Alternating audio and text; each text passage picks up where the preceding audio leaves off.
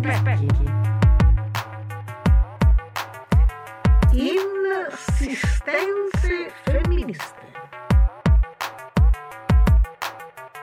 Il mondo e le cose attraverso lo specchio.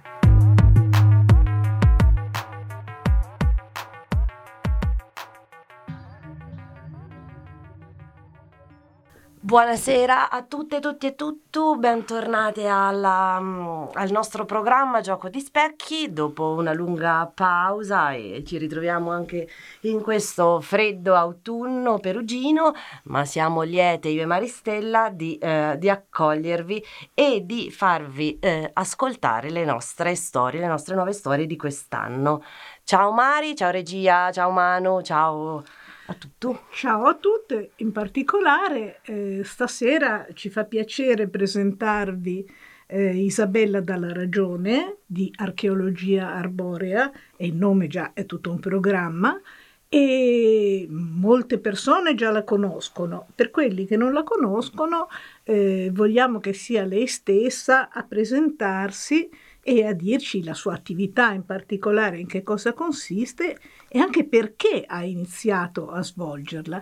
Ecco Isabella, ti invito quindi a parlare di te. Sì, di te, della tua formazione, come hai iniziato e proprio come ti è venuto in mente di gettarti in questa branca così particolare e interessante. Ecco, innanzitutto buonasera a tutti, grazie per questa opportunità. Allora, l'inizio è stato abbastanza familiare, nel senso che tutta questa attività è cominciata prima dal mio babbo Livio, che sulla scia della salvaguardia delle tradizioni popolari, del mondo rurale e della cultura rurale, lui aveva anche approcciato questo problema della salvaguardia delle piante che facevano parte di questa cultura rurale, e ovviamente ha cominciato in un periodo ormai 40 anni fa, anche più, quando non si parlava né di erosione genetica né di conservazione della biodiversità né di risorse genetiche. Tutto questo era ancora di là da venire. E lui aveva cominciato questa ricerca sul territorio proprio per salvaguardare i saperi popolari, i saperi degli agricoltori, dei contadini. E io in qualche modo l'ho seguito in questa avventura. All'inizio per me è stata un'avventura, poi io in realtà mi sono laureata in agraria e è diventato anche il mio lavoro, anche la mia passione. E questo non è... Scusa che ti interrompo, ma quindi fai notare già, con l'intento proprio di tuo padre di salvaguardare la cultura contadina, che esiste un discrimine, una grossa differenza tra comunque sia la coltivazione, la conservazione arborea dei, tra virgolette, padroni, e quella che poi era quella dei mezzadri, che forse davano vita ad altri tipi di conservazioni, ad altri tipi di prodotti?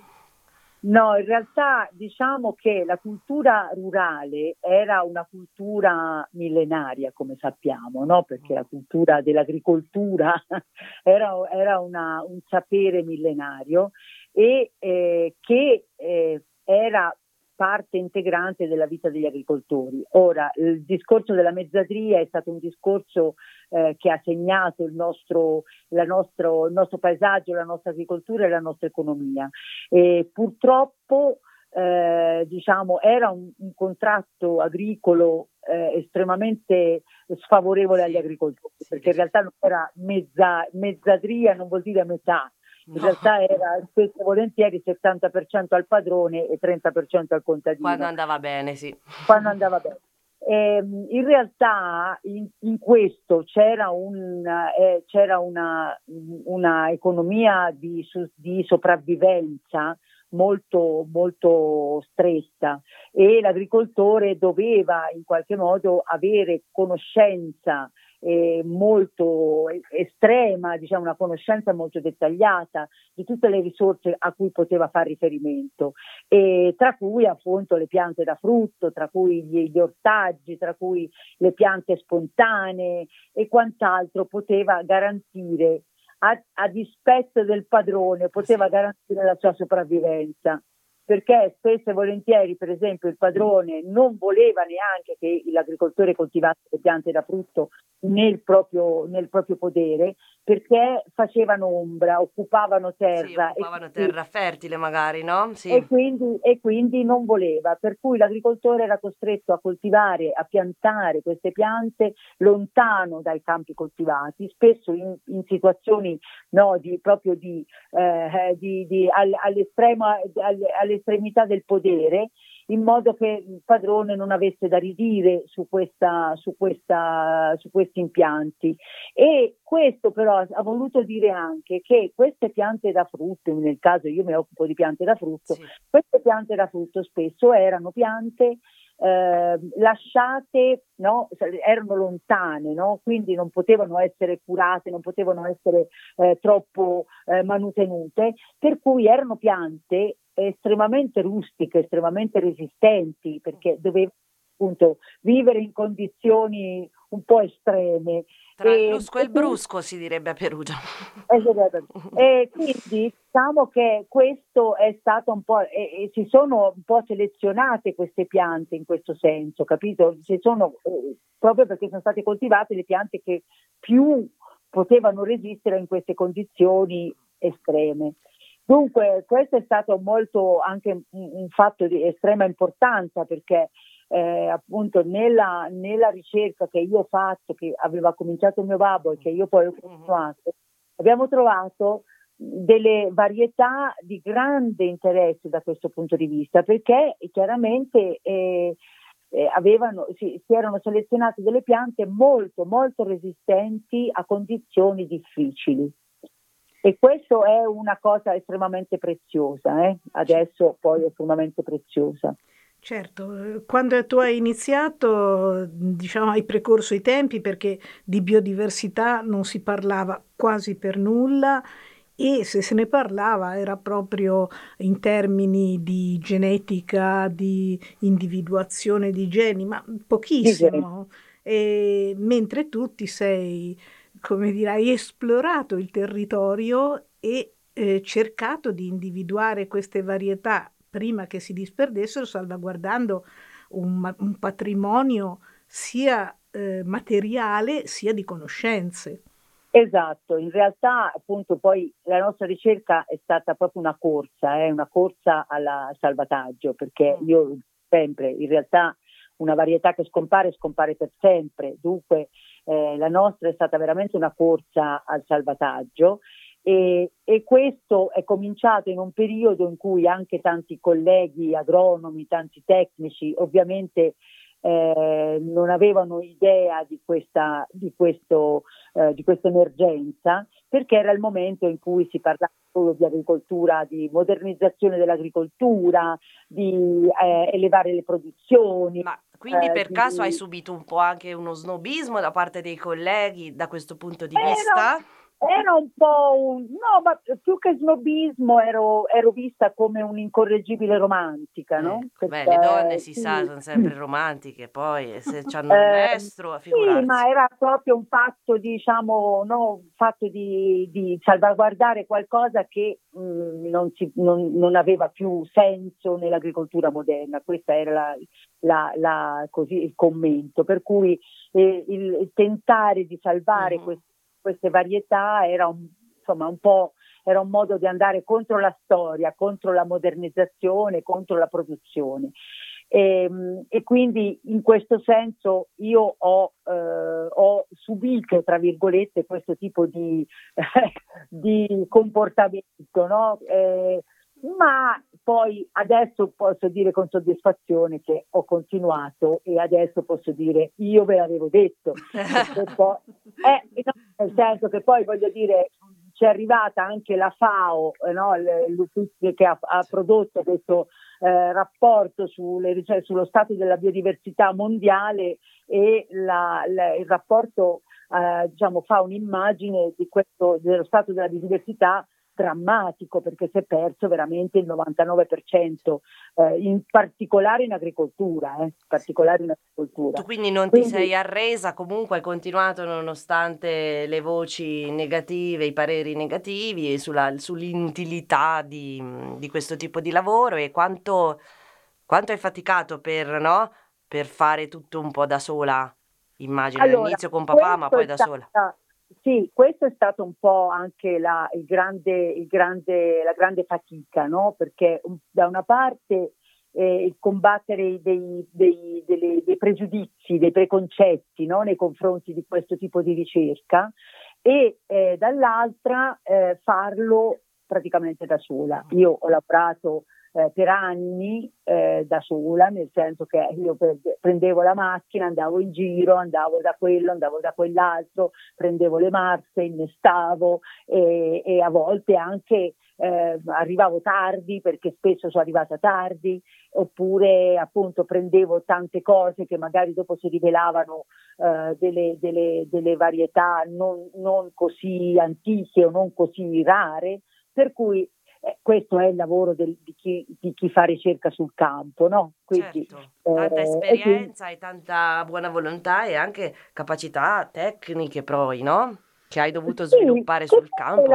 Le capacità tecniche, sai, noi poi ce l'abbiamo, nel senso che, voglio dire, è una pratica molto, molto, diciamo, normale, perché è una pratica la pratica dell'innesto poi alla fine è quella, no? Ma invece la cosa più difficile non è stata, diciamo, la parte tecnica, no? Perché la parte tecnica uno la fa, insomma, ce l'abbiamo tutte le nozioni possibili e immaginabili.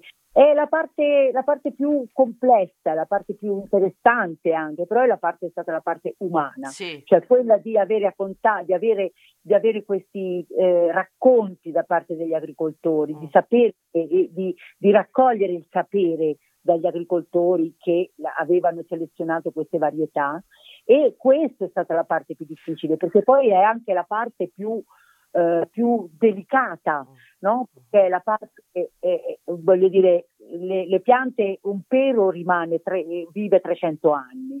Il sapere di un agricoltore in realtà è molto più aleatorio, molto più sensibile alla scomparsa, perché quando muore l'agricoltore in questi anni, in questi decenni, non ha passato questo sapere ai figli, perché non era più interessante. Per cui questo sapere è scomparso. Come ti hanno accolto? Ogni volta che andavi nelle tue ricerche, come ti hanno accolto? Erano comunque sia contenti e anche da una parte grati di poter tramandare? Guarda, in realtà mi hanno accolto all'inizio con grande... con quasi non di sospetto, ma di scetticismo, perché in realtà si chiedevano: ma perché vuoi sapere davvero che perché se coltivava la mela culo d'asino? Che te ne frega della serie a te? Ah sì, ma perché non gliene fregava più niente a nessuno, certo. Per cui loro dicevano, sai, poi l'agricoltore è sempre stato molto sospettoso, no? Sì, so. Ma ha ragione, quindi... devo dire, io ricordo per esempio una narrazione in un luogo completamente diverso, quando Altieri, l'agroecologo di Berkeley, che però era di origini andine, è andato a spiegare che quelle patate, che a loro sembravano normalissimo che in ogni villaggio si coltivassero varietà diverse, i ricercatori americani andavano giù, si compravano un chilo di patate e poi ne facevano delle linee varietali da rivendere sul mercato come monopolio di sementiero, e quando hanno capito che gli rubavano in pratica il loro sapere e il prodotto del loro sapere, sono inorriditi. Ma come? A noi ce lo pagano per un chilo di patate e poi lo rivendono sul mercato, qualcosa del genere. Immagino che gli agricoltori siano purtroppo abituati. Diciamo, qui da noi negli anni 80 ancora non c'era questa cosa, no? Per cui l'agricoltore culturalmente è sempre stato sospettoso, e giustamente, anche perché, no? Diciamo, l'agricoltore è sempre stata una classe la più bassa, come, no? La terra, no? Come la terra. E quindi però c'era questo, all'inizio c'era proprio questo scetticismo sul fatto di dire: ma di che parliamo di qualcosa che non ha più valore, no? Loro erano i primi a dire che questa cosa non aveva più valore. Poi però quando si entrava nel racconto della loro vita, nel racconto dei tempi che loro avevano vissuto, che spesso erano anche tempi molto duri, di povertà, di lavoro duro, e in realtà cominciavano poi a ricordare, a dire le cose legate a questo tipo di varietà che loro coltivavano, perché le coltivavano, per come le utilizzavano, eccetera, eccetera. E quello però per dire che la difficoltà è stata che non è che avveniva immediatamente, no? Certo, era una sorta di ricostruzione e quindi anche doveva essere prima instaurato un rapporto umano. Sì, di fiducia anche, no? Di fiducia. E poi dopodiché si cominciava il racconto, ci si tornava più volte, si andava a prendere le piante, era proprio un rapporto di ricostruire un rapporto di fiducia. E questa è stata la parte più lunga. E questo con i contadini. Invece con i colleghi maschi scienziati, qual è stato il tuo rapporto? Ti va di raccontarci qualcosa? Ma io in realtà per anni non ho avuto questo tipo di, non ci ho pensato. Poi però, soprattutto nel rapporto con l'accademia, con il mondo accademico, questo è venuto fuori.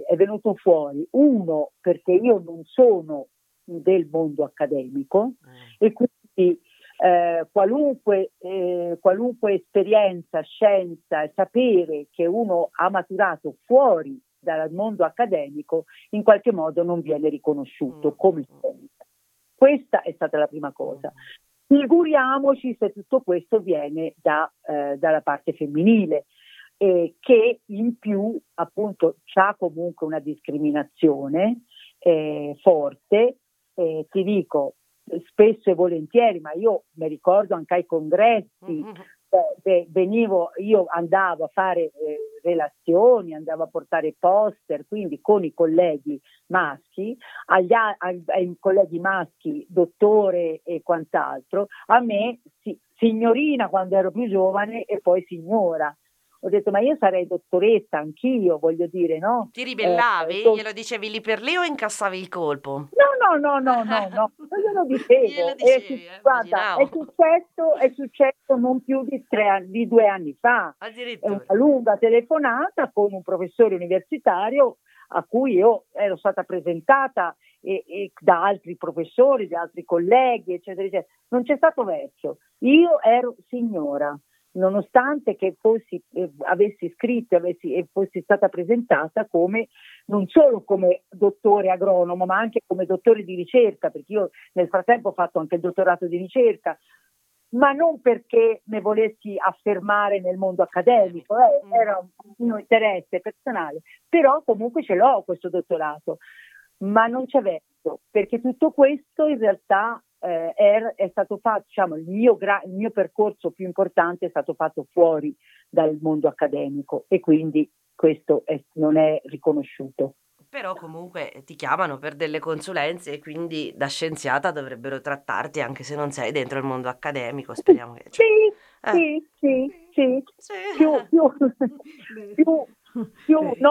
Mi chiamano...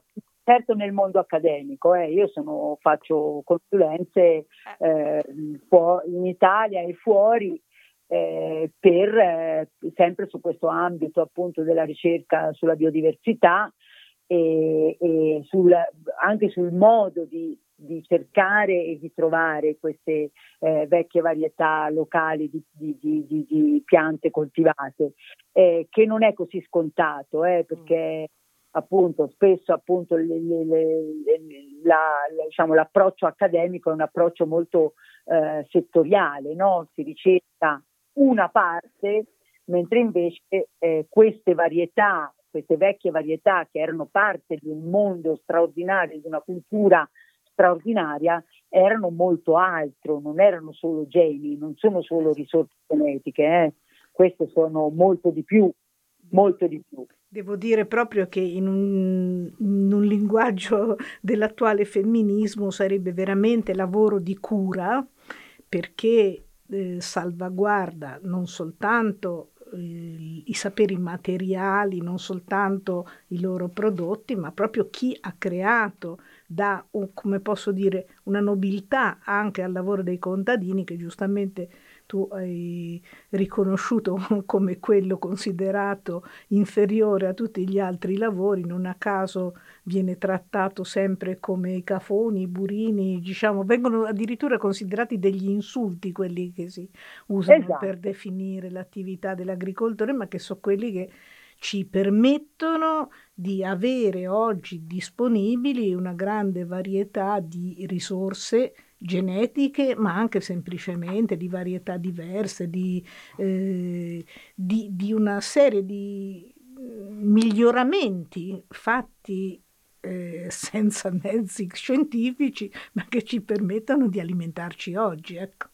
Sì, devo dire che in questa diciamo mondo della conservazione, di chi ha conservato, in realtà le donne sono state quelle che hanno avuto un ruolo ovviamente non riconosciuto, ma un ruolo molto importante, perché le donne da sempre erano quelle che un po' in qualche modo avevano in mano il discorso dell'alimentazione, sì, avevano in mano il discorso, diciamo, della conservazione e dell'alimentazione dei bambini, dei figli, e della gestione delle risorse di casa.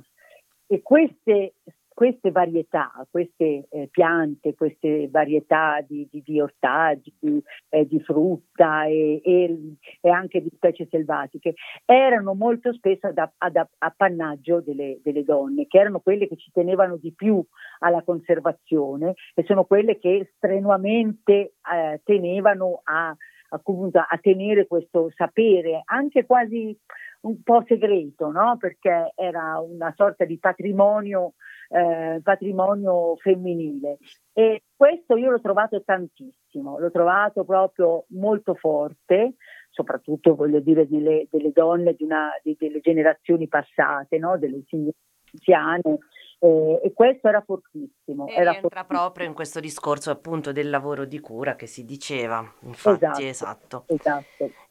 E attualmente tu che fai, appunto, sei da sola, no? All'interno di Archeologia Arborea, come fondazione? Allora, in realtà, diciamo che io, appunto, qualche anno fa, da quando è morto mio babbo, ho cercato un po' di strutturare questa attività in maniera un pochino più solida, e ho creato una fondazione.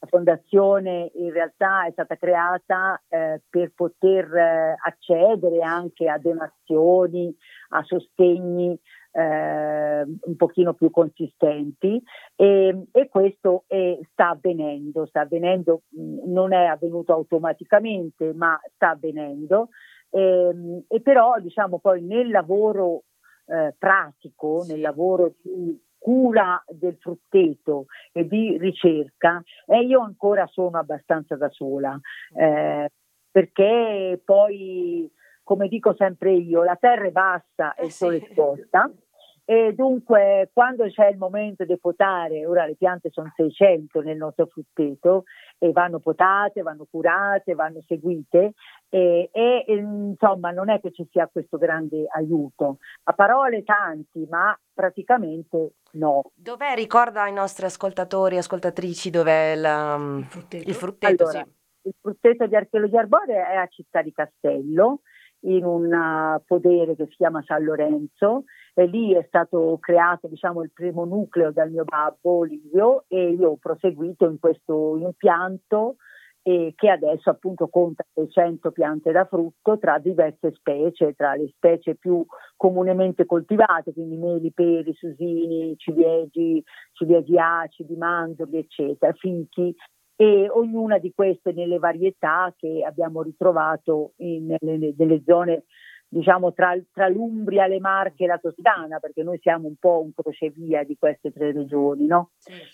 E adesso ci sono circa 150 varietà diverse, locali, tra tutte queste specie. Senti, ma il frutteto è visitabile?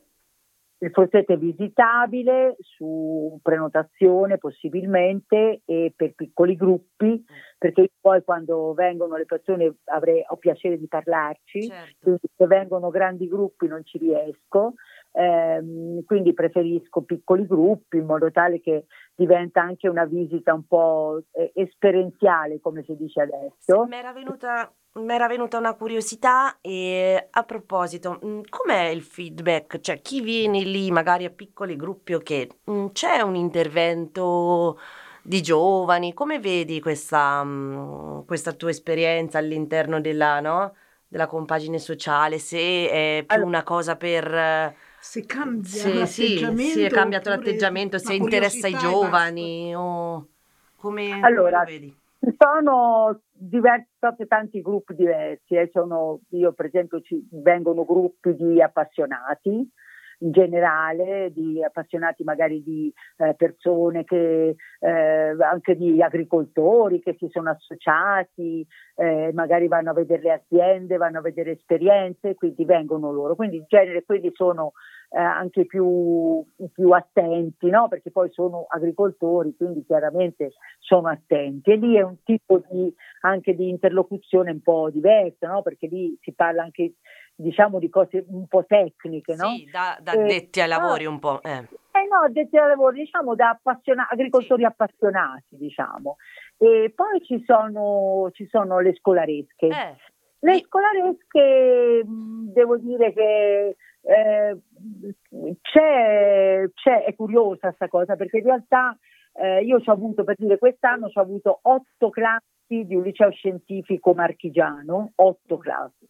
Quindi circa 350 ragazzi, non tutti insieme naturalmente, a turni sono venuti, e devo dire che alcuni erano un po' timidi, curiosi ma un po' timidi, qualcuno invece ha fatto anche delle domande un po' abbastanza giuste, no?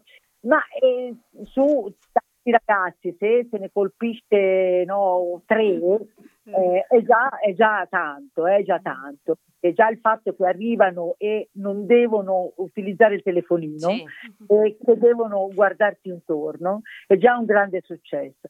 Ma poi tu sei una buona intrattenitrice, quindi sì, su questo non annoi. Io ero rimasta particolarmente colpita, almeno agli inizi dell'attività del Frutteto, non so se lo fai ancora, che proponevi l'adozione di una pianta da frutto con l'obbligo di visitarla. E questo mi aveva molto colpito, perché non era un semplice avversamento di sostegno all'attività, ma era una compartecipazione quasi affettiva. Ecco, lo fai ancora? Esatto.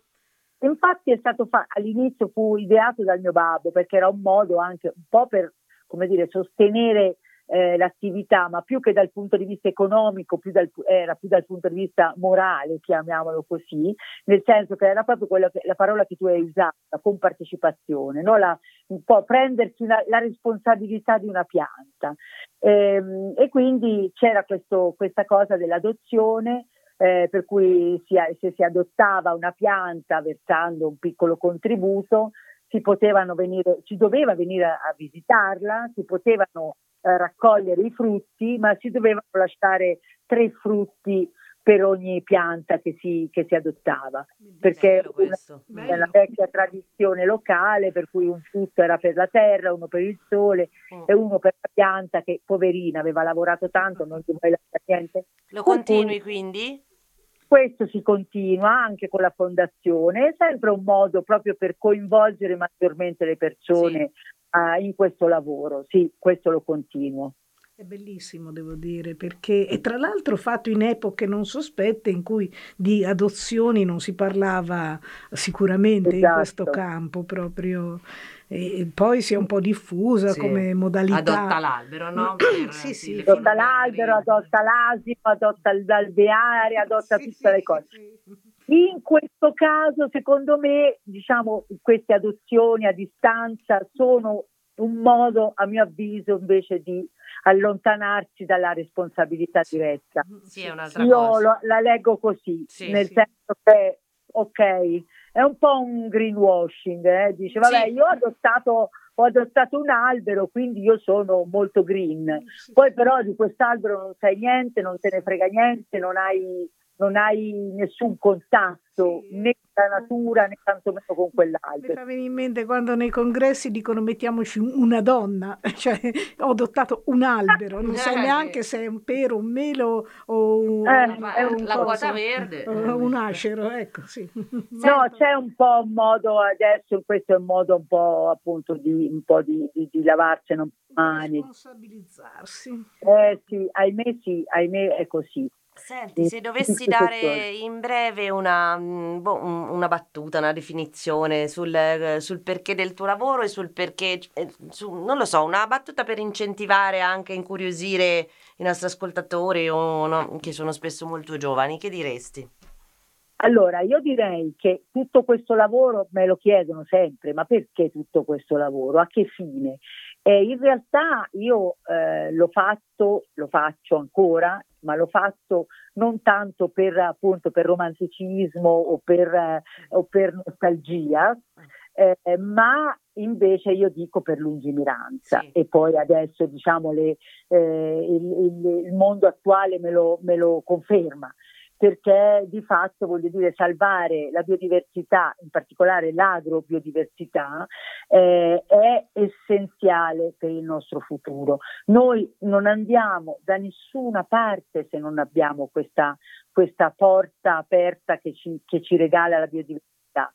Cioè, la biodiversità è il nostro, come dire, la nostra assicurazione per il futuro. Se non ce l'abbiamo, veramente non andiamo da nessuna parte. Quindi diciamo è un lavoro faticoso, è un lavoro paziente, è un lavoro poco vistoso, diciamo, poco trendy, poco, ma di fatto è essenziale. Cioè, se noi non avevamo salvato queste varietà sarebbero definitivamente scomparse, e in realtà avremmo perso un pezzo essenziale delle nostre radici passate, ma soprattutto del nostro futuro. Il nostro futuro, uno spiraglio verso il futuro. Sei stata molto chiara e niente, credo che a questo punto ti salutiamo, ti ringraziamo di averci dedicato questo tempo e avvisiamo tutti quelli che vogliono ascoltare che sarà su l'autoradio.net e anche su gemininetwork.it presto.